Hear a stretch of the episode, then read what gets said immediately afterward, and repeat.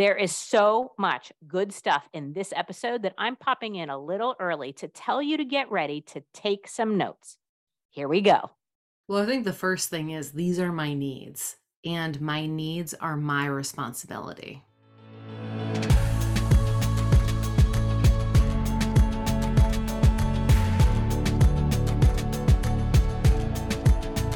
I am Nicole Kalil, and I am a recovering perfectionist and people pleaser.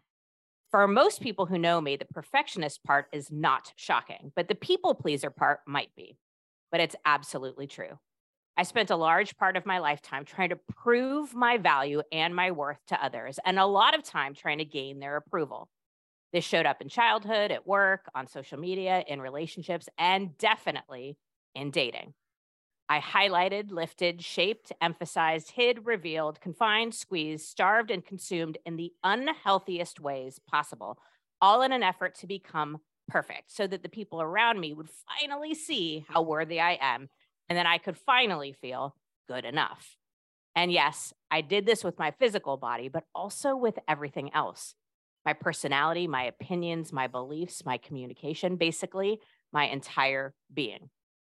I believed that my needs would be met if and only if I got the approval from others. So I stopped considering my own needs. I dismissed them. I ignored them as selfish, as stupid, as wrong. In doing that in big ways and in small ways, I dismissed myself and gave permission to others to do the same. They were just following my lead. And to this day, it is my biggest regret of my life. And while it may not look the same for you as it did for me, perfectionism and people pleasing are things a lot of women are struggling with today. Me too, by the way, still. When I'm under stress, overwhelmed, or feeling burnt out, it is incredible how quickly I default back to those tendencies and abandon myself. So, in today's episode of This Is Woman's Work, we're going to talk about how to advocate for your needs, first to yourself and then to others. I'm joined by Mara Glatzel, author, intuitive coach, and host of the Needy podcast. Mara helps humans stop abandoning themselves and start reclaiming their humanity through embracing their own needs. Her superpower is saying what you need to hear when you need to hear it. And that might be one of my all time favorite superpowers. Mara, I want to jump right in because this conversation is so necessary. So thank you for being here.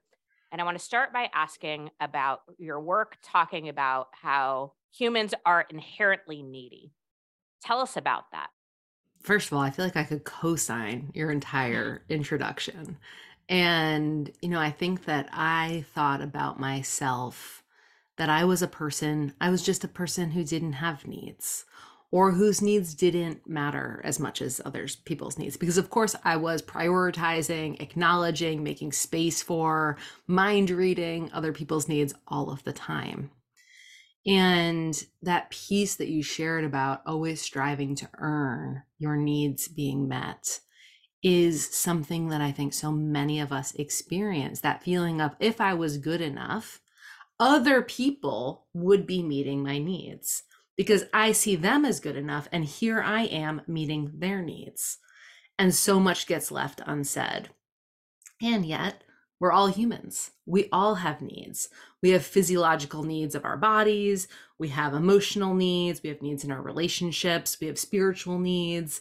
We are needy, for lack of a better word. And yet, that concept of neediness brings up an image in all of our minds. I know that sort of hungry ghost, that never satisfied, that thing that we do not want to be, because then nobody will date us, nobody will love us, nobody wants us around. We're a burden.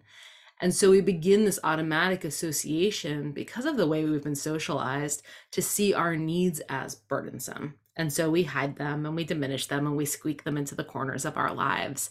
And you, as you so aptly put in that intro, we are in doing that, we are diminishing ourselves. We are, you know, folding ourselves up into shapes and pushing ourselves into these teeny tiny nooks and crannies of our lives. And then wondering why our lives don't feel the way that we want them to why people don't see us and appreciate us the way that we want them to, why we don't have space to meet our needs the way that we want to.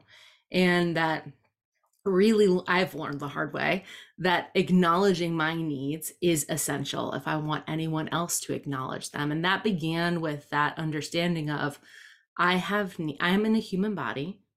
Human bodies have needs right? For rest for hydration for movement for nourishment. So even if I could just accept that that was a, a starting place you know? I could kind of wrap my head around that and I think many of us think that we're doing that, but how often do we not get up and go to the bathroom until we finish five more emails or drink nothing but coffee until 11 a.m. and not eat breakfast, right? Uh, not sleep, all of these ways that we're not even meeting our physical needs. And so, you know, we have a, a, a boatload of needs. Our needs shift and change with the seasons of our lives, with our circumstances. But one thing is absolutely true and that's we all have needs. We're all having needs all of the time. So why is needy such a bad word, right? Like we you're right. I the word needy, we think of something and it's not good. Why how do how do we begin to shift our lens to our needs as being empowering? That's the first part of my mm-hmm. question.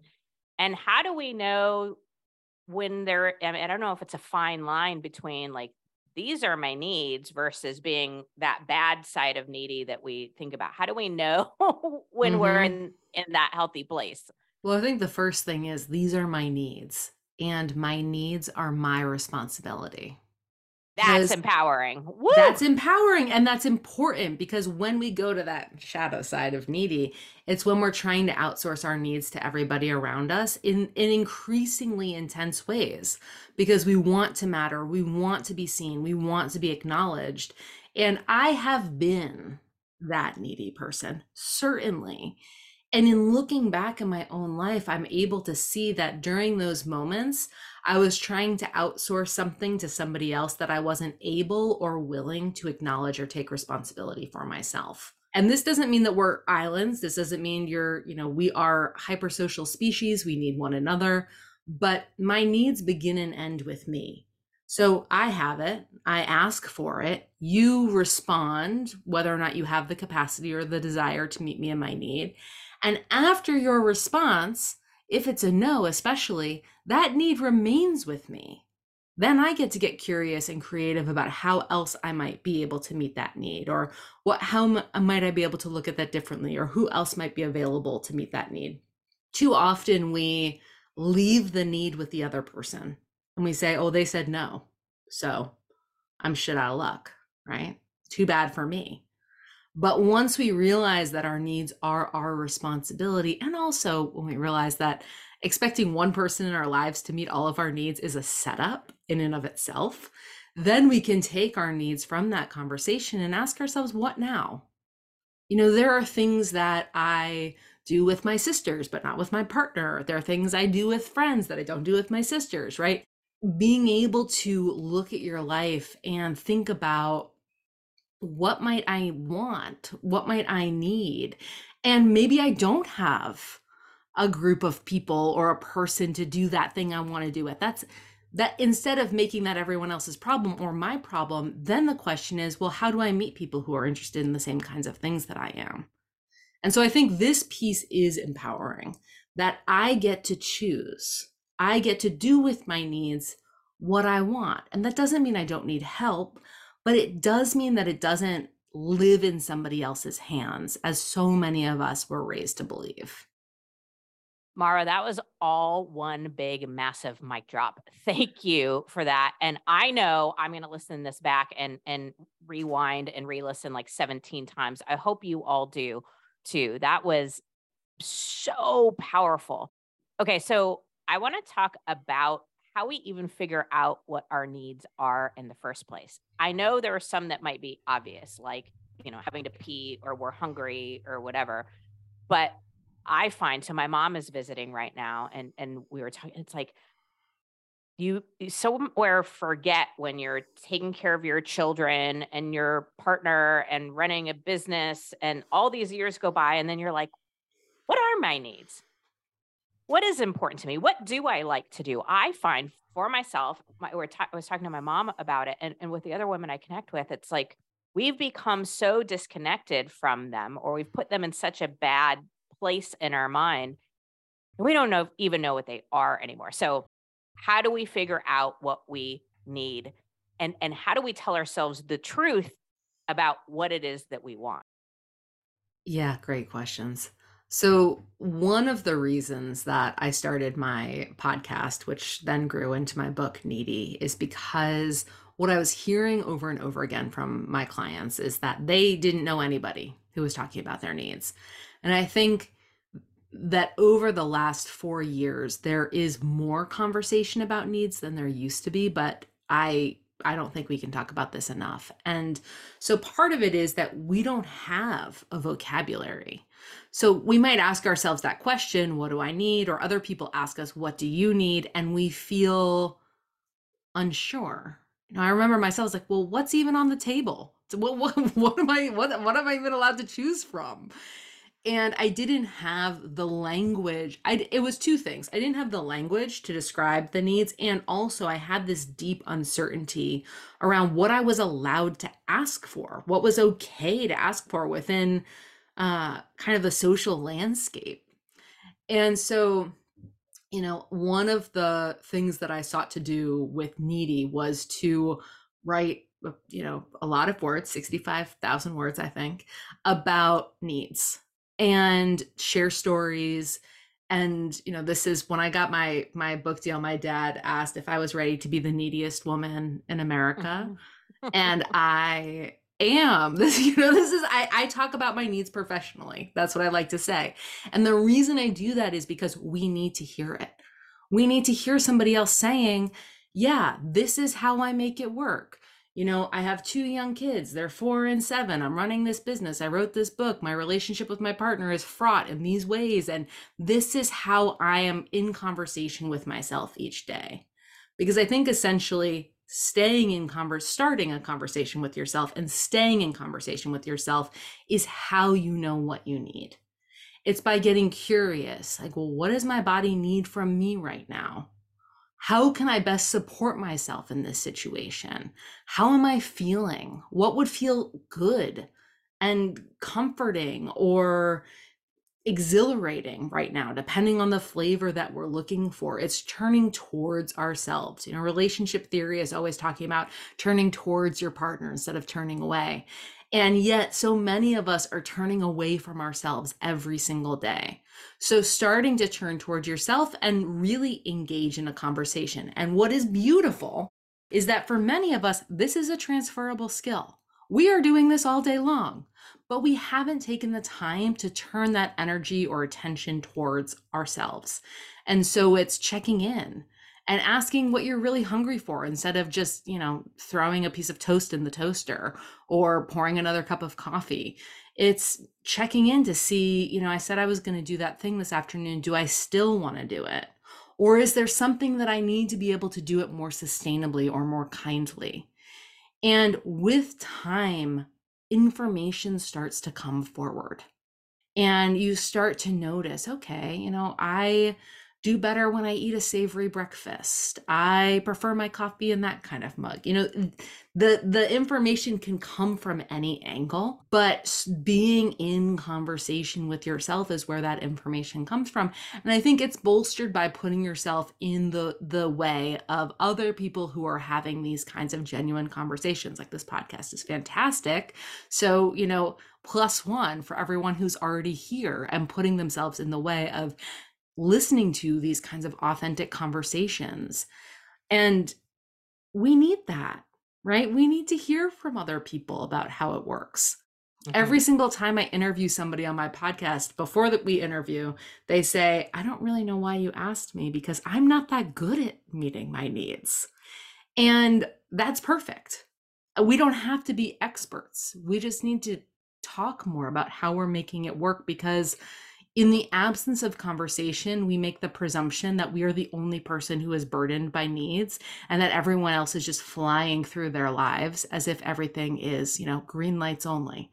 And that's not the case. We're all meeting our needs in a myriad of ways. And we would have more language and more skill around that the more that we have those conversations. Okay. I, I feel like seven questions popped into my head as you were talking. So, in no particular order, you talked about listening to others, uh, example on this podcast. Where do other people's, like paying attention to other people's needs, play a part? So, in the past, I took on other people's needs as my own, either because I was trying to support them or because I thought if they had that need, then I should have that need too and I think now I use other people's needs as like, uh, oh, that's interesting. That made me feel this. What does that tell me about my needs? So the question mm-hmm. first is what do other how do other people's needs play a part in us figuring out our own and also determining you know what we want to give or not give yeah so i think that being in working relationship with other people's needs gives us a greater understanding and we can kind of check ourselves against it like oh that person needs this. Do i need that? You know when we get in a fight my partner wants alone like swaths of alone time which is great but that's not at all what i need. So that's an opportunity to notice that would not you know that's not what i need. I need this right? But it's also an opportunity to notice especially if you are the type of person who gives great care to other people's needs. To notice oh wow i make space for people to need all kinds of things. I get a sort of thrill even for myself professionally out of people needing just the wildest and most farthest reaching and most audacious things why would I not give myself that same permission? Or why would I assume that when it comes around to me, nobody wants to hear what I have to say or nobody, you know, cares what I need? And I want to be totally clear. Not everyone cares what you need. Mm-hmm. But that is not your fault or your problem necessarily. Right? When you're doing this work of bringing your needs to the forefront of your life, there will be relationships that do not continue working because those were relationships that were geared towards you meeting somebody else's needs and that person maybe wasn't interested in reciprocating. And that can be painful, but again, somebody else not having the capacity to meet you in your need is not a referendum on your need itself. It's just a lack of compatibility in that moment. Mm-hmm. Okay, I'm going to circle back on that. But before I do, we talked about needy sort of being a bad word or having that negative connotation. And then the flip side for us as women, especially the word nurturing has this more positive, you know, wonderful connotation.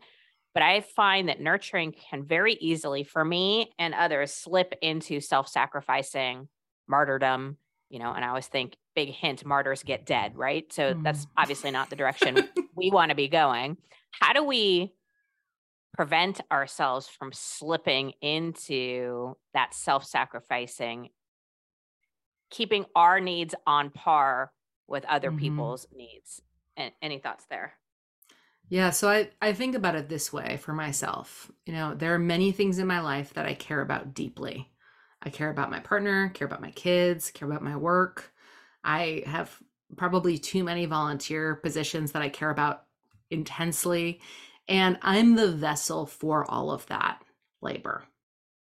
And so if I am not in good working order, I'm inherently shortchanging or creating an unsustainable environment for those things that I care about, right? Because if I am the conduit of you know me showing up, me being able to make peanut butter and jelly sandwiches and wipe my kids' tears and snuggle them at night depends on me being in good working order.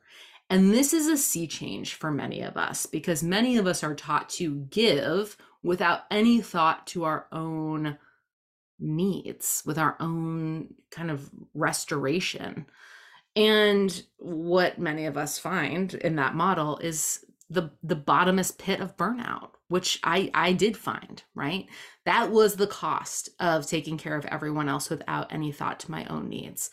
And in that space of burnout, what I realized is I'm creating conditions for this kind of all or nothing emergency self care where either I am, you know, throwing everything at myself to get myself back to good working order, like just barely, so that I can get back in the game, and then using every last drop left until again I've created such a crisis that I have to care for myself in this really intense way And I was able to see at that point the first time I became significantly burned out. I was in my 20s, and you're pretty resilient in your 20s, and you're less resilient in your 30s, and you're less resilient as the time goes on. And so we need to be caring for ourselves more and not less.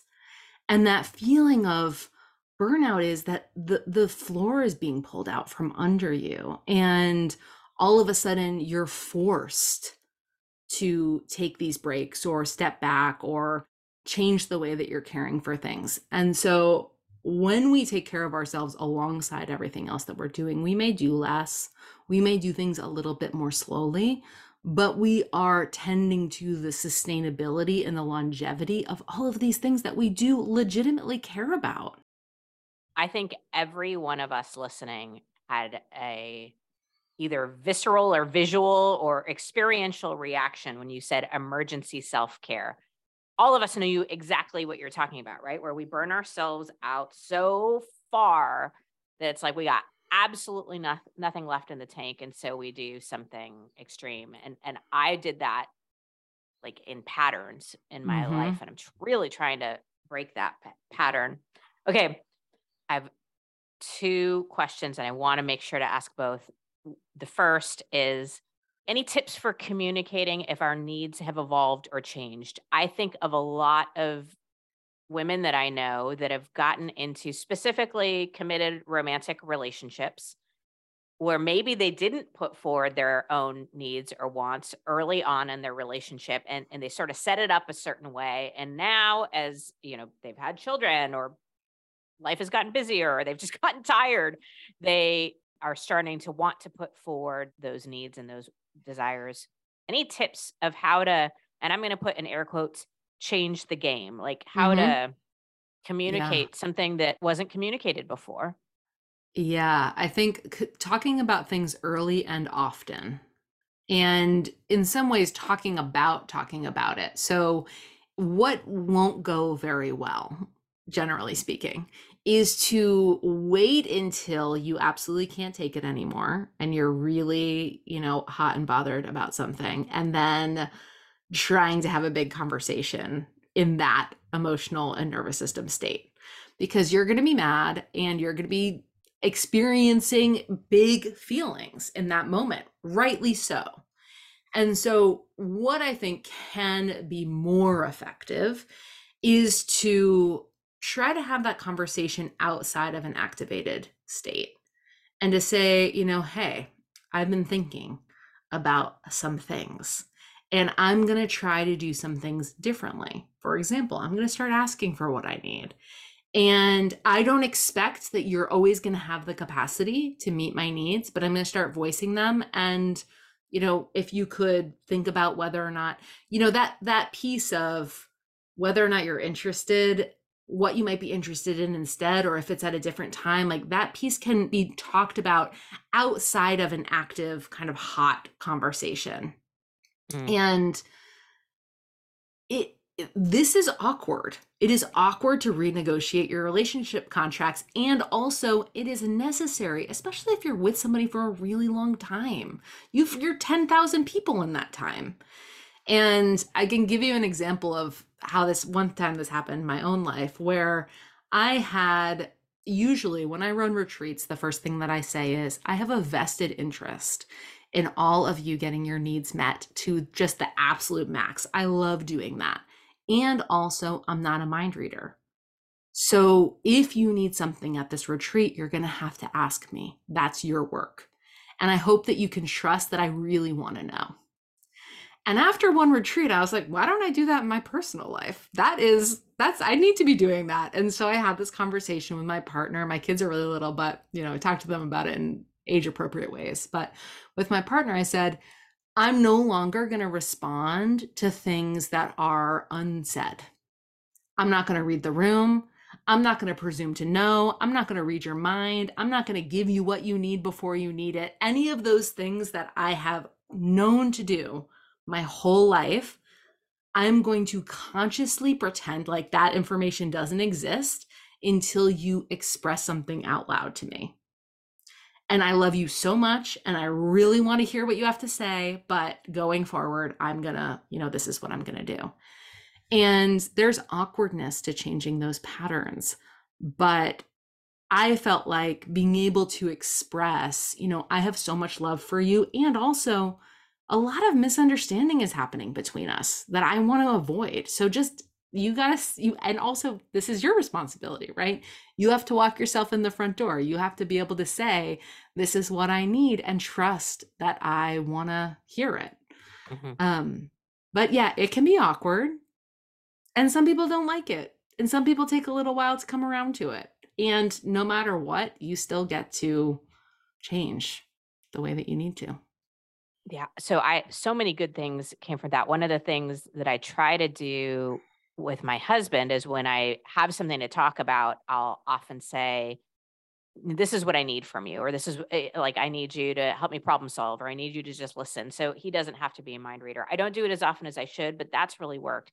But the next level of what you said to me was, I have a need. Well, first, don't have these mm-hmm. conversations with when you're hot. Great advice, right? Like these are not or late at night or late. Yeah. Um, I think that's so important. But I think the next level of that for me, my big takeaway is to say, I have a need or a desire, and here's what it is. Let, let me know what your capacity is for that. And then if it's not you or not now, can you help me even brainstorm or think about how I might be able to get this need met? Because if it's not you, it doesn't change the fact that I have this need.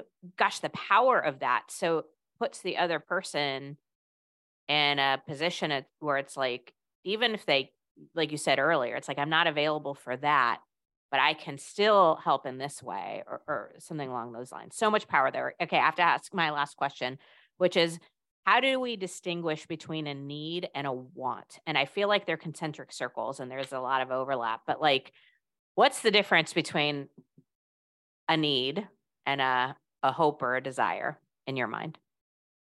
So I think that I want to first say that whatever it is that you think a need is, you who's listening to this conversation, whatever you think a need is, that little category in your mind deserves to be expanded to the nth degree immediately.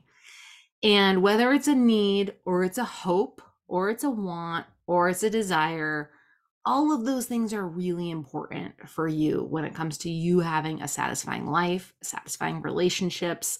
It's all data for you. And so it's all really important. The way that I think about wants and needs, though, is that a need is something that you require, and a want is something that you desire.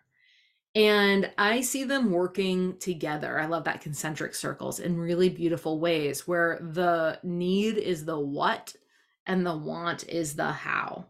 So, to give a really basic example, I need to eat breakfast, but I want to eat scrambled eggs with sourdough toast and kimchi specifically, right? So, that want is really important because giving yourself what you really want to eat makes that breakfast infinitely more satisfying. If you think about it in a different way, it's like I need to feel seen in my relationship. I need to feel loved in my relationship. And how I want, how I desire to feel that is for you to take a moment and just say, I love you to verbalize it, right? I, I am. Thank you for all that you do, right? Yeah. Thank you for all that you do. Something along, yeah. It can be a text. It can be done verbally. It doesn't have to be a whole kit and caboodle. It's not like a love letter. I need. It's like I. I literally need one sentence from you once a day. Um, for other people, it might be I. I feel that I, I want to feel that love through you taking my hand when we're lying in bed at night or you remembering to ask me if I need anything before you go to the grocery store. There are so many different flavors to this. And so knowing what you desire allows you to be a more effective communicator because you can tell people like exactly what door you want that that that love to come through. And it's going to make it infinitely more satisfying for you to receive and also bonus infinitely more satisfying for that person to offer you because they get to know i'm giving you exactly what you want. Mm-hmm. instead of making them guess or hoping that they get it right and silently being resentful that they don't or my favorite, because it comes so naturally to me, trying to lead by example and show them what I want to receive by doing it obviously and really, really well, and hoping that they kind of catch on and they won't. Or they rarely, they rarely will. Um, and instead asking for that thing directly. And, you know, really thinking about that piece of like the need is the what.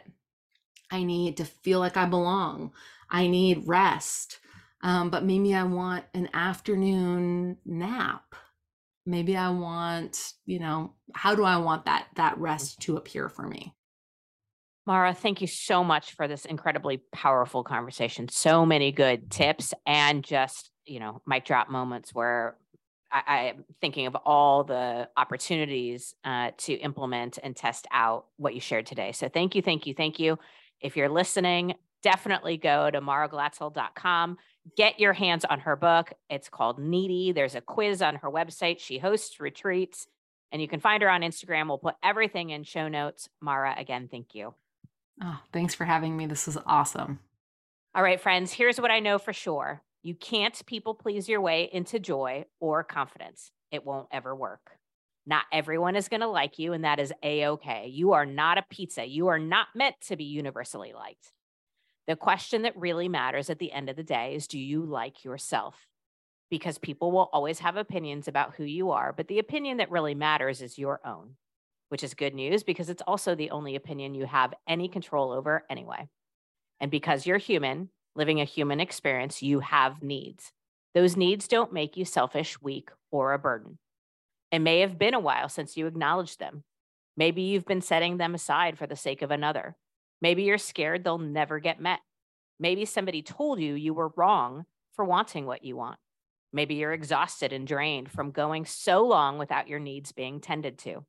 Maybe you're listening and you have someone in your life that won't meet your needs, even if you have asked and you have no idea what to do next. I don't have the answers, but I do know that if anyone or anything has you abandoning yourself and your needs, has you liking or trusting yourself less, then it's time to reevaluate.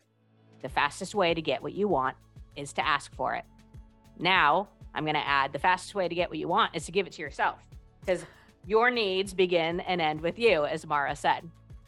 Advocate for your needs. You've always been worth it. When push comes to shove, you don't need anyone else's approval when you have your own.